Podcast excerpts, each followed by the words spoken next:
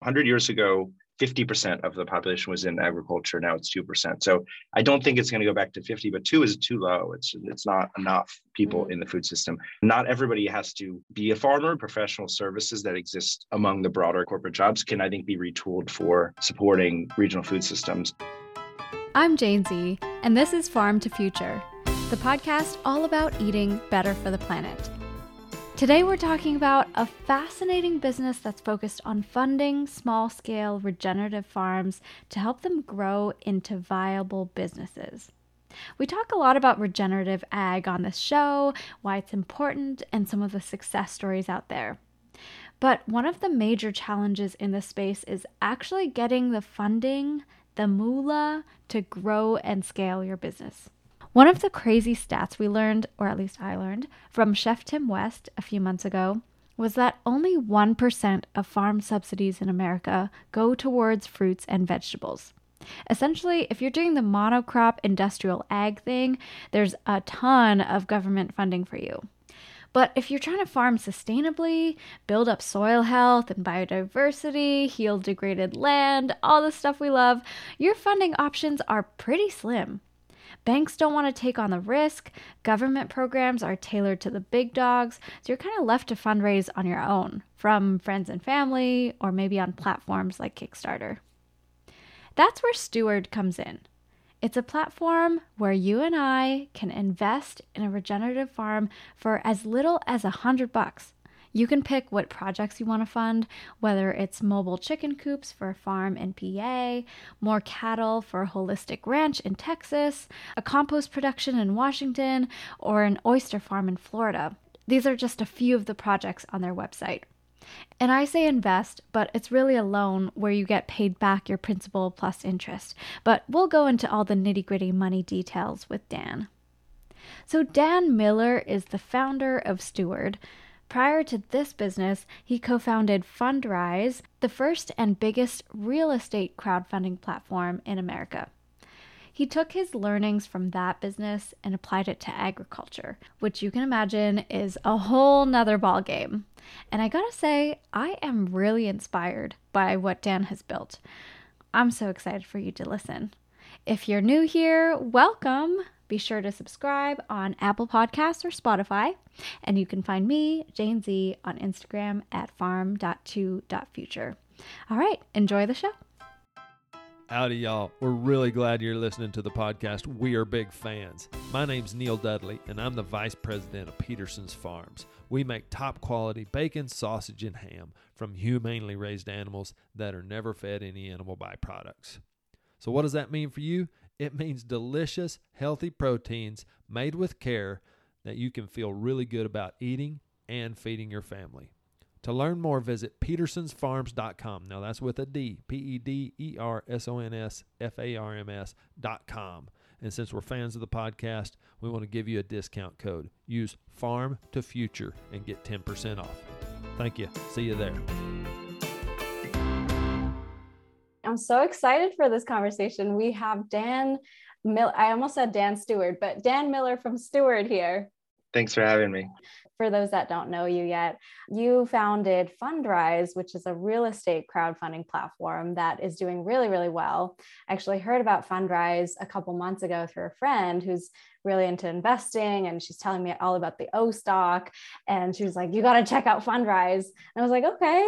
And then a few weeks later, I hear about Steward, uh, what you're building now. So, I mean, real estate's obviously one of the most lucrative types of investments you can make. You're in the business of land and, you know, generating a lot of income from land, going from that to farming, which is a lot less lucrative historically. Tell me, like, what was going on through your mind during that transition time and who or what kind of inspired you to to get into the farming space? Yeah, I will say regenerative agriculture is definitely harder to make money than traditional real estate, but it's worth it. It's needed. My my interest in, uh, I mean, it's it's kind of two things with Steward. It's a platform to raise financing for regenerative producers. So it has the kind of an online platform that lets anybody participate, which is what I learned in building Fundrise, and and that was originally developed out of the desire to have a different type of investor for creative real estate projects we were doing. So it's always been how do you find an alternative source of funding that is more aligned and understanding of, of the type of product that you're offering.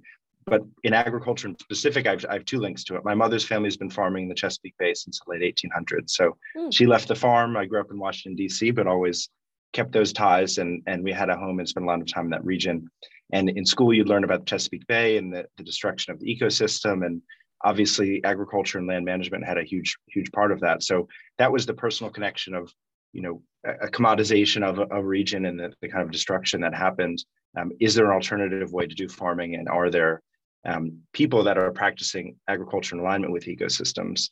Um, and then I met a chef in the Baltimore area called Spike Gjerde.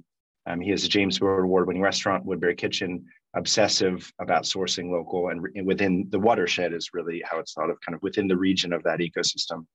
And through him i began to meet uh, producers that he was selling their products promoting their work. You know everyone's so excited about what these smaller scale uh, regenerative producers are, are are growing and selling marketing. And then you would chat with them about how their business was going and the, always the challenge was access to capital which mm. was surprising at first because the consumer demand has totally shifted for the products they're growing, but the reality is the financing hasn't. And then I was doing Fundrise at the time, so I had in my mind, you know, maybe an alternative could be individuals online. And as I began to learn about agricultural financing, if you're doing large scale commodity production, there's unlimited amounts of financing and cheap government funding and subsidies and programs. But the second you're outside of that and you're doing, you know, diversified, regenerative, sustainable, you know, there are a million names for agriculture that's focused on soil health and ecosystems and, and quality first. Once you're in that market, you're you're cut out of those traditional channels, and so you're you don't have the capital you need for land equipment to grow. So it felt like I, I had an insight into this market, and through Fundrise and growing up in real estate, understood how to create alternative platforms and products to serve this market. And the belief in the beginning was that people care immensely about this. Institutions may be behind, but individuals themselves are trying to put more dollars towards regional food systems.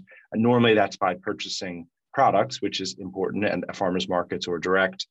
But this, the more important thing is how can you provide capital and resources to those producers because they they need that capital to then grow their business to produce more to then sustain themselves and provide more product to people. Yeah, uh, one shocking stat I learned recently was that only 1% of farming subsidies go towards what they call specialty crops, aka fruits and vegetables. And yet, that's like the base of a nutritious diet, right? Um, so it's interesting. Have you seen or are you involved with any of the policy conversations around shifting subsidies? And did you kind of like consider getting involved in that world? Yeah, I track it closely. I have opinions on it, of course the reality is it's it's a very distorted market. Agriculture is pretty much the market is created by government policy. So you can't avoid policy in that it defines the scope of the market and where the lower cost and subsidy is. My view with regenerative agriculture is it it's unfair, but it has to prove itself independently to then be able to claim the majority of the subsidy resource, I think, to make the strongest argument. And the benefit of this type of agriculture, it is resilient. It doesn't require as many external elements as long as you have all the capital and resources you need to do that business which is the hard part that that's mm. not available. So we are having policy conversations. A lot of our the farmers we fund are active actually at the local policy level even sitting on uh, one in michigan sitting on the michigan ag board. So there's definitely a grassroots movement but at the federal level those are some of the most powerful companies on the planet. And one day we will be at that position to have that influence but those are some serious operations. And the reality is, it's not the farmers that are generally getting the net benefit at the end of the day. It's the intermediaries, the conglomerates that are generally earning the extra money. So, um, if you can show a new opportunity for farmers that they can access new markets with new products, they will tend to change their practices and ways of doing. But the, the thing about regenerative ag is it's not just the producing of it; you still have the processing, marketing, and mm-hmm. sale of it. They can't just sell into some commodity supply chain. So it requires a lot more to really provide the outlets to change people. So I, am I'm, I'm interested in policy. I think we will become more active. There's a, a big movement now for more regenerative, you know, resources in the farm bill. There will be more probably, but the vast majority will still be traditional conventional ag. There's been more grant programs uh, under Biden administration, particularly for this type of work. So the, the policy is trying, but we shouldn't be waiting for government to solve agriculture for us. That's I think unfortunately been a huge part of the problem. And if we can just build an independent system that's not reliant on government policy, that can thrive in its own regard.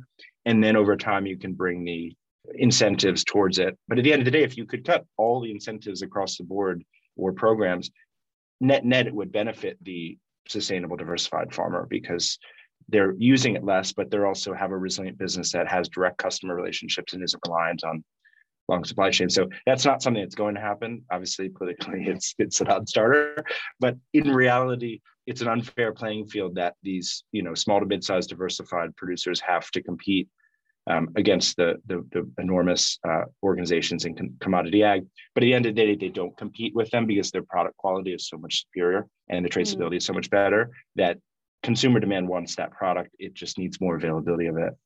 Do you have a philosophy around like this percent of our diet is always going to come from commodity ag. You know we're always going to get like wheat corn like certain uh, carbs let's say like from big ag. And then the high density nutrition like fruits and veg and meats are going to come from regenerative ag. Like do, do you kind of have a philosophy no i that? don't subscribe to that. I, I have no compromise. It, it, it all used to be done differently so it all could be done differently when will that happen? How will that happen? What will be the encouragement for that to happen?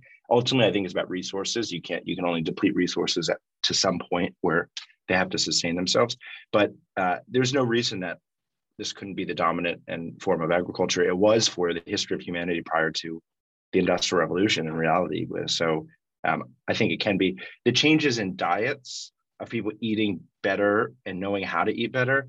That's that's a challenge. So that that is far beyond just providing the resources to these producers. That's a cultural change that's required. Certainly, there's more awareness of it than ever in terms of sourcing and I think the internet's helped broaden people's access to different types of food, but at least in America, the, the lack of time that people have and the kind of work over food and culture, even like sharing lunch. A lot of cultures, people come home for lunch, kids come home for lunch. It's not common in the US. So a lot, a lot of those elements that I think tie people to agriculture and food systems need to be rebuilt, you know, recreated. And there are a lot of people doing that kind of work. Yeah. You mentioned pre-industrial times. I mean, in those era, it was like 80 to 90% of us were toiling in the fields, right? And producing food. Whereas today it's uh, flipped, right? Where it's like only 3% yeah. of the country is actually producing food and farming. I mean, do you see us going back in, in mass becoming farmers? No, I don't. I, am not, uh, no, I don't think it's a return 200, well, 100 years ago. Um, but you know, it's it's been very recent. It's really pre World War II. You know, 100 years ago, 50% of the population was in agriculture. Now it's two percent. So I don't think it's going to go back to 50. But two is too low. It's it's not enough people mm-hmm. in the food system. But that's not just farmers. I think certainly a lot of people are becoming farmers. We're funding lots of farmers who are non-farm background, or which is very rare historically that people who aren't from farm backgrounds are, are going into farming. Um, mm-hmm. Um, a lot of them with college degrees, which is just the kind of the cultural shift of priorities. That that's a big shift that's happening. But ultimately, most urban professionals where they can help most is by lending their like knowledge and skill to farms, like helping them with digital marketing or helping them with bookkeeping or accounting. So the mm-hmm. same, I think, professional services that exist among the broader kind of corporate jobs can, I think, be retooled for supporting regional food systems. So not everybody has to be a farmer, but I think people can add value and assist these enterprises and be part of the links of regional food system in, in that way that makes me feel validated because I when I tell people, you know, I'm interested in food and farming, they're like, "Oh, are you a farmer?" like, no, no, like I I talk to farmers. I try to give them visibility, but part of me always feels a little bit guilty that like, "Oh, like I don't have my hands in the soil doing this." But that makes yeah. a lot of sense. No, I, I I'm sure that's a guilt among many. I I have that guilt somewhat times too. So I think you know you want to be involved and connected to the farms, but not everyone's going to become a farmer. But there's still a lot of ways to support, you know, buying product from farmers, lending money to farmers through Steward and other platforms. And then the third, and we're kind of starting to build some of these relationships, is providing like business services to farmers, which mm-hmm. is a huge problem that they don't have accounting support or legal support or they don't know how to run a digital marketing campaign for a direct consumer product or they don't know how to do the labeling and packaging so many other challenges in in regional food systems and regenerative ag actually has nothing to do with production it's hmm. often post-production Interesting. I never heard it described that way with post production outside of media. well, yeah, processing, distribution, and end sale basically, which can be vertically integrated. There can be different companies. You want as few intermediaries as possible. So ideally, that's kind of a networked organization of producers processing and sales. But there's a lot of skill set required across all those elements. Is that kind of the direction Steward is moving and your business model is providing add-on services versus taking like admin fees off of loans? Our, our, yeah, our core product is credit. So, you know, private loans basically funded to a farmer, secured with the collateral and distributed through our platform to funders that buy pro rata pieces of that. So they can either fund the portion, you know, of a loan to an individual farm project or in a diversified pool of projects. So that's like that's the the main thing that we do. But the reality is once you start financing farms, you're now involved in their business and you want them to be successful and helping them be successful often means stepping in and assisting the things that were not what you had planned. What, one of the farms, the first farms we funded was Fisheye Farms in Detroit. They bought two acres of land from the Detroit Land Bank, kind of transformed the, the neighborhood by taking this degraded land and making it a local farm. They primarily sold restaurants. COVID hit. We helped them build an online direct consumer website. They launched it, sold 20% of last year's revenue in a single day, and then had all direct sales with local pickup and a farm stand from that 100% shift in their, their sales channels in basically three weeks. So that required us to assist with a lot of the tech for that because they're, you know, they're farming. And those types of things of us stepping in has has brought us to the point where we're formalizing some of those skill sets. And so if we need technical assistance support on like a meat processing plant, which is very hard to run and operate, we can connect them with someone who has expertise in that. We have a grant writer now who writes grants on behalf of farmers, like you said about policy, getting access to the, the dollars that are coming their way, and marketing, accounting, and all, all of basically the normal services that a business needs that aren't about agricultural production. Almost all the time, the farmer has no no interest in doing those. That's the reality. They went into farming not to do that. So you can take a lot of the administrative and, like you said, post production, the kind of the, the, elements of helping to get the product to market, market it, sell it, and administer that whole process. That mm. that's a huge need. The kind of service providers aren't there. They're very informally there, but there's nowhere that a farmer could go and say, I have got product, I want to direct market into this market, and I need 300 customers, you know, and I'll do weekly deliveries and help me set up that and execute that campaign. Mm. Okay. So I was reading that in your first year, over 2,000 farms applied for funding, and you selected 16 in that first cohort. How big is the portfolio now, and and what are the different types of criteria you use to select which farms to loan to? So we we're making about one loan a week now. So it's definitely sped up. We had two last week, just as an example. One was a five hundred thirty thousand dollar loan to a cattle ranch in Atlanta, where we were financing the purchase of additional cattle effectively to maximize the land. Another was a compost, a farm that has a compost business in Pacific Northwest. That was about an $80,000 loan for mainly equipment. It's, it's all different types of farms all across the country, all values focused, all obsessed with farming practices, many very far in the learning curve and very knowledgeable about regenerative ag.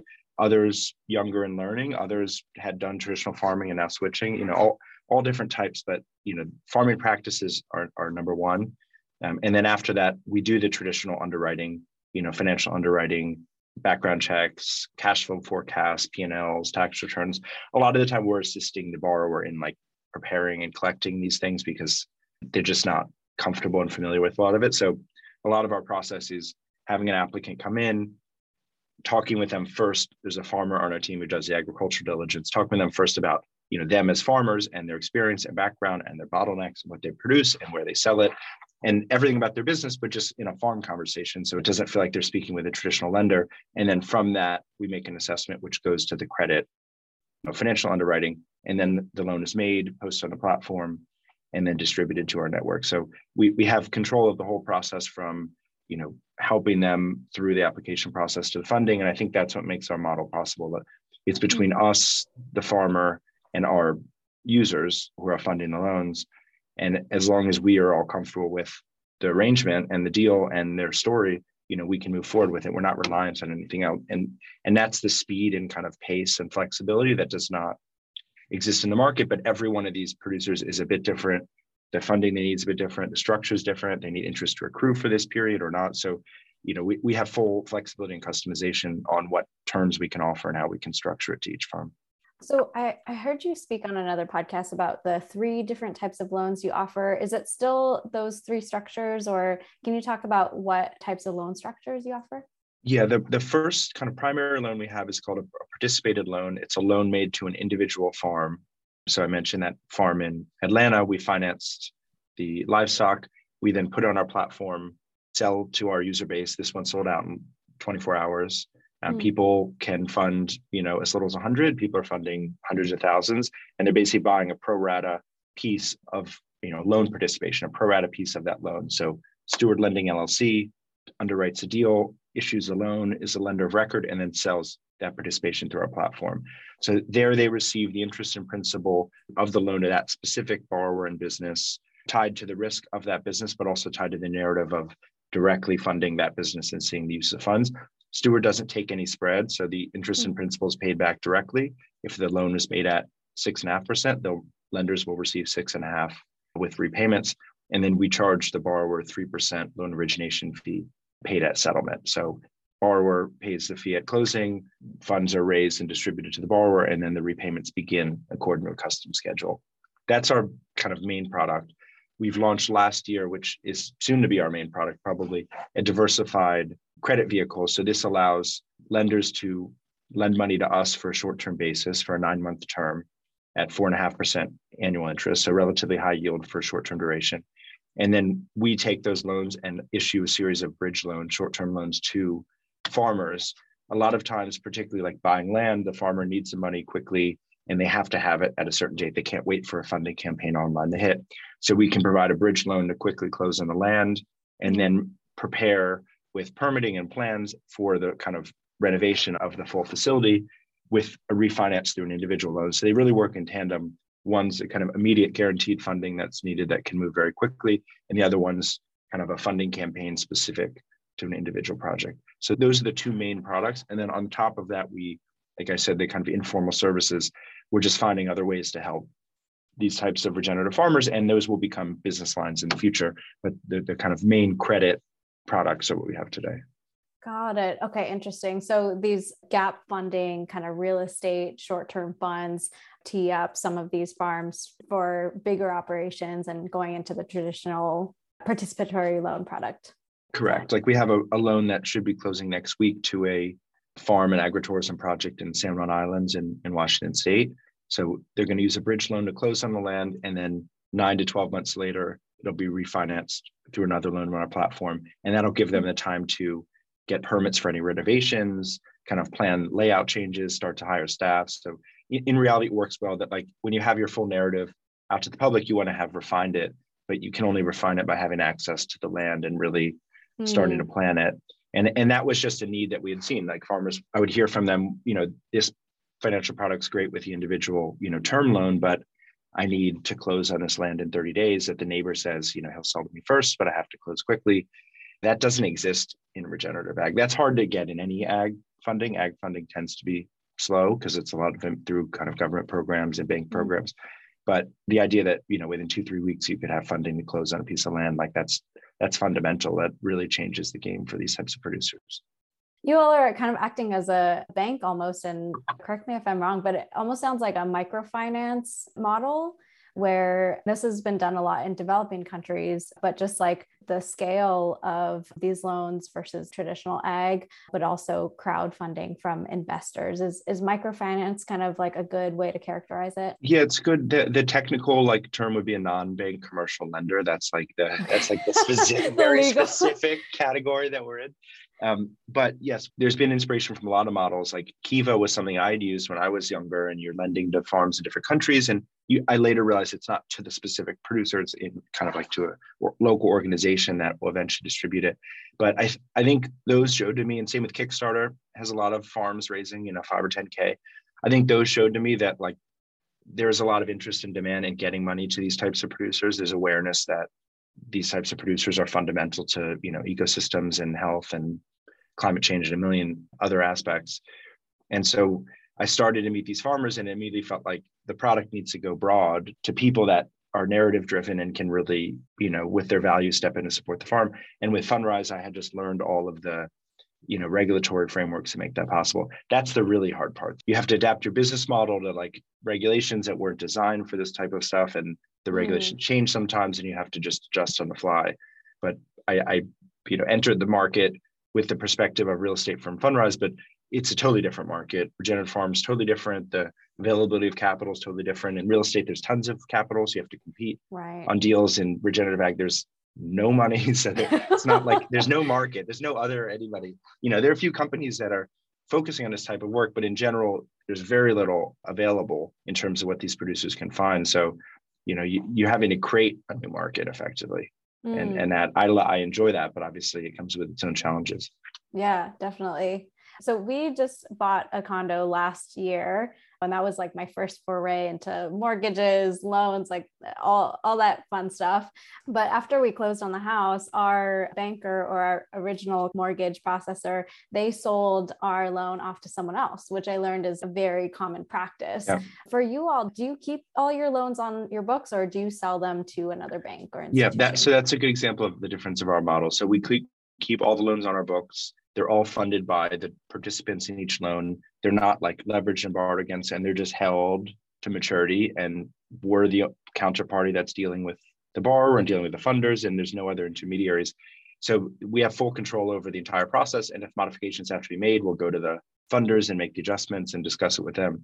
So the the type of real estate loan you made, the benefit of it being very low cost, generally with long, you know, 30 year term, but whatever, is that they're then packaged into you know mortgage trusts and sold as products and securitized and all the million things that I won't go into.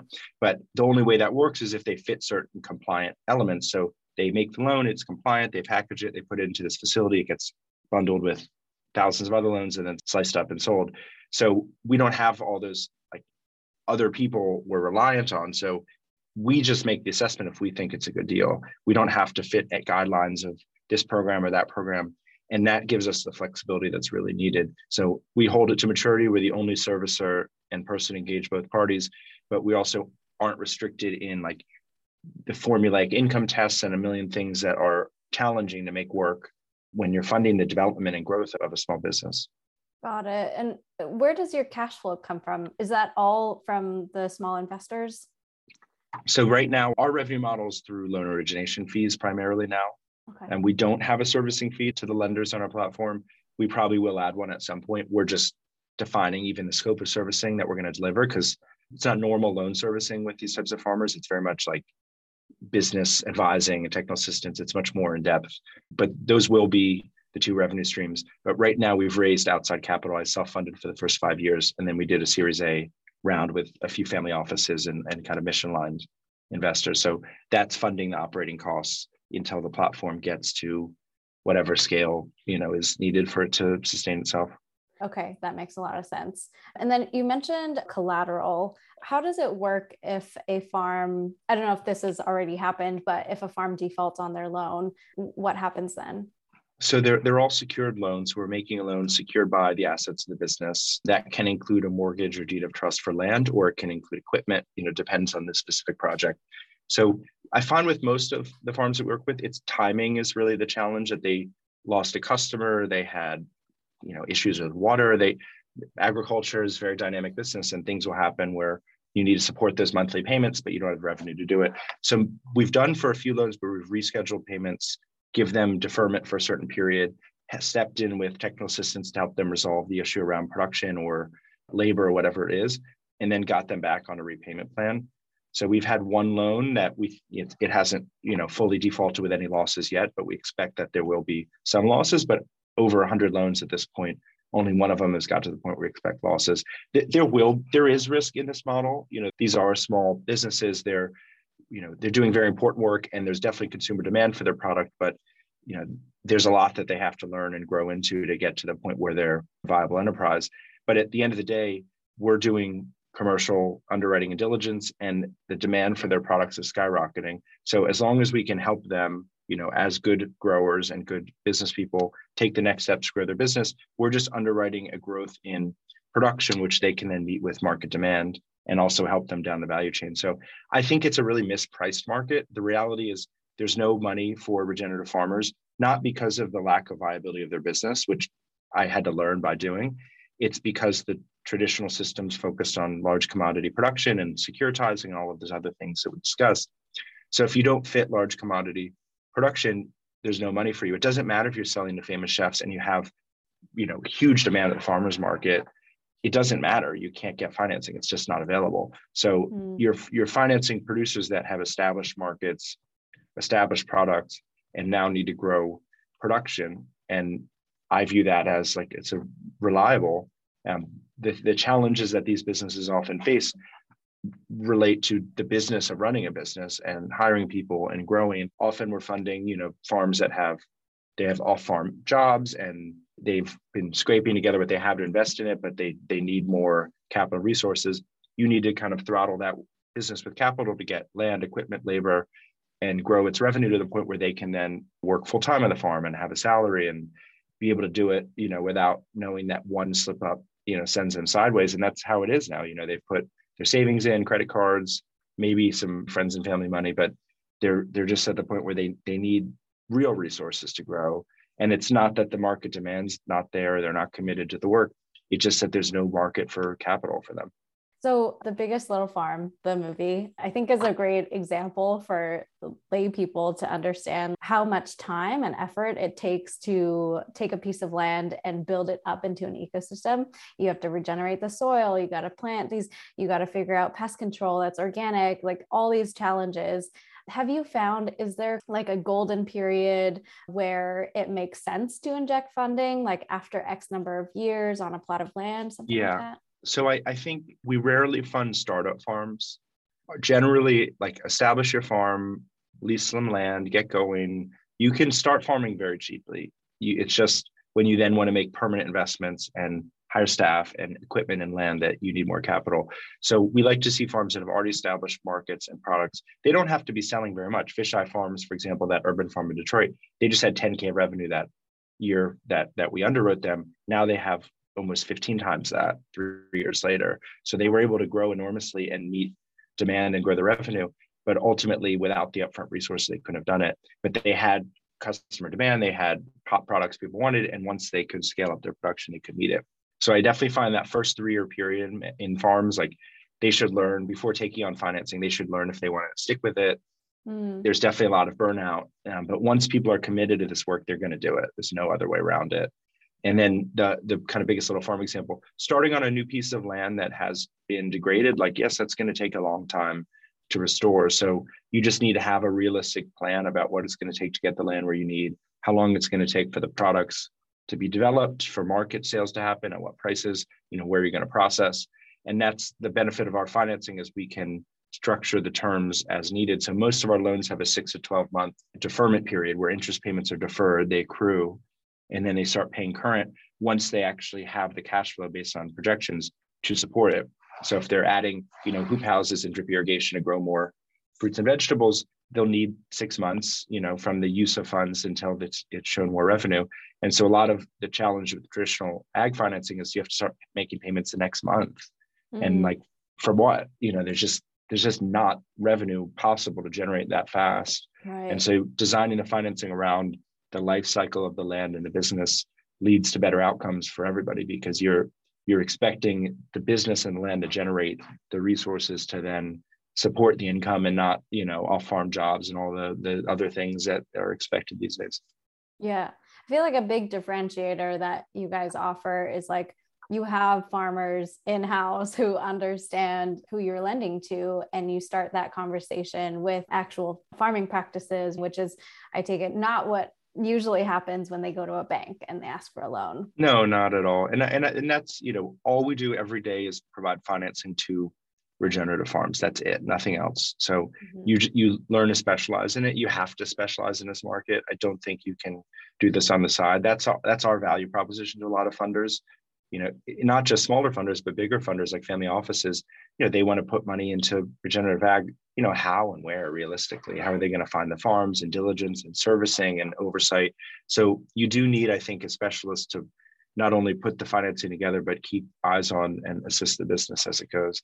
But everyone on our team just loves this work. Whatever they do at the company, they care immensely about it. We do have the person who leads our agricultural diligence is a farmer himself He founded and ran a farm incubator for over a decade. So, you know, in and out, he knows about farm businesses and the resources they need and what are realistic plans. And much of his conversation with the the applicant is about like what is a realistic plan? Like what mm. what should we plan for for next few years? Let's focus on one business line and really grow the poultry business as opposed to doing five different things and just helping phase out like where do they want to get in the future, but how can we get them there step by step? And without that kind of like agricultural knowledge, I don't think you could do these types of deals, which is why people don't do these types of deals and traditional banks avoid these types of deals. And if it's a commodity deal where they can resell it in some program, they'll do it. But if they have to hold the risk, they don't make those types of decisions. Mm-hmm. Can you talk a bit about that agricultural diligence process? How do you make sure that the uh, the farms you fund are hitting those goals and are farming in a way that's regenerative and not i mean god forbid like they're using the money to buy monsanto seeds or whatever yeah. whatever it is so yeah i would say for us it hasn't been a challenge to date because all of our branding communications messaging is about supporting you know human scale regenerative farms. So like if you want traditional ag money it's available. And if you have 600 acres of corn like there's a million outlets. If you're not that and then you come to us or refer to us it's like oh my god this is first they're skeptical obviously because it's like who actually cares about this? But once they realize it's real you know that they've they've self-selected to come to us aaron who who runs our agricultural team he does the first layer of diligence on that phone call for you know they do an application about their business practices markets products. Then he'll speak to them understand like their capacity as as a farmer you know are they experienced and knowledgeable but also drill down on what actual practices are they using. And if they can't speak in an informed way about it they're, they're not using them. I mean you can talk about the broad-based details of kind of climate and agriculture but when you're actually talking about on your land what specific practice implementing with what crops and what rotations it can be real. And then for most loans, larger loans, particularly the real estate loans, we do a site visit as well. We often connect them with a local technical systems provider who can help provide oversight. So there's a lot of upfront diligence around what their farming practices are, including a binding part of our contract that they have to follow certain prescribed practices, plus agricultural diligence, plus ongoing oversight. But the main thing that you can tell is like the values of the farmer there's a lot of steps to working with us. You're not going to just apply online and get money immediately or, you know, go to a bank and just hand a form in and get funding. So you have to go through it. You have to care about this type of work. And that's readily apparent. And most of the people we're funding are obsessed with regenerative agriculture. It's all they would ever do. It's not like, oh, I maybe I would do some conventional soy and on the side do this. It's like all they care about. And then we are working with a few conventional farms converting and in each of those cases, they're mandated to have a technical assistance provider who is doing site visits and providing like on the ground advice to assist them because transitioning agricultural land is very difficult. I think everyone pretends it's going to be easy. It's very challenging. And you needed a lot of oversight, not just to make sure they're doing what they're saying, but to actually assist them because they're jumping into a direction they have never done before. Hmm. Do you find that farmers who come to you, do you find that they'll underestimate the amount of funding they'll, they'll need based on the work ahead? And is that kind of like where your team will step in and say, well, actually, like you're going to have to do XYZ uh, in addition? I would say normally I think it's overestimated in the short term and then underestimated in the long term. So mm-hmm. they'll have a funding request with lots of a bunch of stuff in it. And then we'll whittle it down of like, what will clearly drive revenue or reduce expenses and and clearly support the financing that is like very measurable and let's just do that first. And mm-hmm. let's raise do a loan for 75k for these pieces of equipment infrastructure. And then next season let's fund more. And so like how do we break it down into very specific pieces to keep you on benchmark to minimize the amount of your borrowing and the interest and just risk to the business but in reality for almost any farm if you project five ten years of like reliable funding it's going to be hundreds of thousands to millions of dollars. It's you know you're going to develop one business line that's going to lead to another you're going to invest in that and that's the symbiotic nature of regenerative ag but you need time to work for you. So by having you know lower amounts initially that are very targeted it can start to build the cash flows to then support more financing in the future. And that's just like our that's our philosophy. Like what's the minimum we can do that really makes an impact to manage risk for everybody. And by keeping a good relationship, then they can allocate money in the future based on what is happening, not based on what they guessed in the beginning, because you know agriculture is never according to plan. right. Yeah, that's that's smart. You're kind of prototyping the risk on both sides. Now that you're growing this network of hundreds, probably thousands of, of farms and agriculture producers, have you also made introductions for farmers to each other, like to help each other out regionally, things like that? Yeah, we're starting to do more of that. We're going to have our first formal cohort this year among farmers of kind of like similar size that are really focused in in taking that next step. And we've also connected a few farmers who have similar business lines, like urban farmers, in different cities, or two farms that are, have an agritourism farm stay component. So I find like the the kind of like how do you run this business line specific to regenerative ag is the more relevant factor, and then location they tend to already have the local networks. I think what they find mm-hmm. exciting about us is they get that national network across the board. Locally, they tend to all know each other because there aren't many of them, and they, they have struggled to find Fair. people to talk to, and like they don't, you know, they need to figure things out, and the local extension agents normally aren't familiar with these types of farming practices, and so, you know, they'll they'll find the other people. I find there's a very strong support network of people in regenerative ag who they want to see growth and success, but by connecting farms that are you know at a similar stage of their growth but different places and they get to know each other i think it has had a big impact. I think over time that'll be one of our biggest strengths that we'll have a large network of farms that we can kind of connect and share information and you know help them all do what they're trying to do the best way. And then the uh, network of funders who you know not only fund the farms will spend money at the farms and help promote the farms and activate them. And then the third pool of people i see eventually is the service providers who then support the actual operation of the business, which means that they're more likely to be successful, which means the, the kind of default on losses should be lower. It's almost like Techstars for farms. There are a few farming incubators around the country, but if you want to learn how to farm, uh, it's a very hard pathway to mm. find. And you kind of like intern here a little bit, unpaid here, like it's not mm. a clear hmm. path. So there, there needs to be more of a reliable path to people who want to become farmers. But they're very resourceful people. They'll figure it out. But certainly things could be expedited or um, there could be a more reliable process to learn and then get your own operation. So, if Steward is helping all these farms with similar things of like marketing, branding, go to market processes, do you see in the future like a Steward brand of farms? Like, would would their operations fall under a Steward brand? Yeah, I don't. Um, that just like personally, I don't want to become another aggregator. So I like my whole oh, purpose of doing this is to like provide resources, and empower and independence to the producers and the producer networks. And so I'm very focused on like that we provide credit, right? We're not taking ownership in these businesses. We're lending them the money they need and and ensuring repayment. And we're assisting them, you know, as like a contractor on for grant writing and these other services.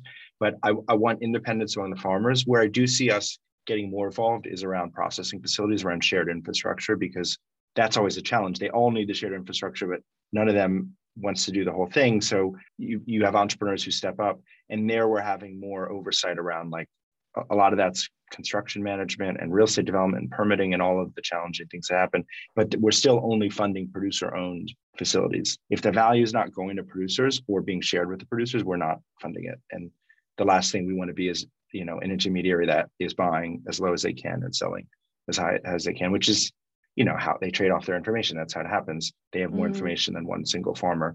So creating reliable market access to farmers through a fully vertically integrated system that they actually can own and manage is like fundamental to my belief in what a functioning food system looks like. So we're very focused on enabling farmers to be successful, not us being an investment firm that's owning land mm and farms and you know making a spread on on being an intermediary and their, their products well as we come to a close maybe you can share with us some of your favorite like success stories so far and give listeners a peek into like some of your favorite farms maybe that you've worked with some of your yeah. favorite stories I mean, I that's my that's the part I like most. So Fisheye Farms is one I, I talk about a lot and I've referenced them because you know, they were farming in a tenth of an acre in Detroit on a side lot next to the guy's uncle's dry cleaner. So, you know, they just they learned urban farming in, in the university they were at, and they just started farming on tiny bit of land that they could get access to, and created something really special. But getting access to large amounts of land was very hard, even though in Detroit there's vacant land everywhere. The Detroit Land Bank, you know, they didn't really think that farmers could raise financing and have the money to purchase land effectively. So we stepped in provided the financing for them to purchase two acres. They've now grown their business from 10K revenue to over 100,000, I think 130,000 this year in, in, two acres, proving that like there is economic viability for small farms. They've taken degraded, abandoned land and restored it. They are a local, you know, farm stand and direct sales outlet for community. They're even now, you know, they're in a food desert, but they're growing products for people in the food desert that are requesting them. Like green tomatoes has been something. So they're even adjusting what they're growing for local customers. And to me, that's like what it's all about. You're improving the ecosystem, you're improving community resilience, health, access to food, doing it in a way that's economically viable, and building links in a system that then will influence other people to do the same. And that's two acres of land. That's not even considered a farm in America. That's that's like not you wouldn't you can't like even big get garden. basically in Iowa they actually under 100 acres is classified as a garden. So that's oh, wow. that's their level of thinking. So it's a story of alter, you know alternative people doing things differently and Steward enabling them to build their own success, but also have people repaid, you know, from a loan that that they took risk on initially. Right now, I'm working on a lot of livestock processing projects where networks of producers in livestock is a huge problem. Want you know control over processing and market access. We're about to fund one in Montana, which is a network of producers creating a not quite a co-op, but almost a co-op model where value shared between the workers who run the business that does the processing and sales and the producers who are providing the cattle and other livestock. And they're going to be fully vertically integrated with a slaughter facility, a value added processing of kind of aging, curing, drying, smoking, and restaurant. And they have actually like a burger joint already open. So I think that's like showcasing the like full traceability through one, you know, combined producer employee owned system that can be like a sleek consumer product and also a market outlet for you know traditional ranchers using practices that are improving the ecology but not having to figure out all of those other things that you know are very hard to do. And so that that's a model that i think will be successful around you know a processing facility connecting the kind of like cpg consumer marketing and the producer network and and them combining as like a joint enterprise so that you know they have reliable supply of good product and they can sell at a good margin. And that's the dream right? That's like that's viability that really that's like the perfect case study of vertical integration yeah yeah love it Awesome. Well, thank you so much for coming on the show, sharing your stories, sharing more about Steward. If folks are interested in investing or just learning more about Steward, where can they find you guys? Yes, they can go to our website, gosteward.com. So G O S T E W A R D.com. And if anyone wants to email me, they can email me at dan at gosteward.com and I will try to reply. Amazing. Thank you so much, Dan. And that's a wrap. Thank you so much for tuning in. Remember to nourish your body, and I'll talk to you next time.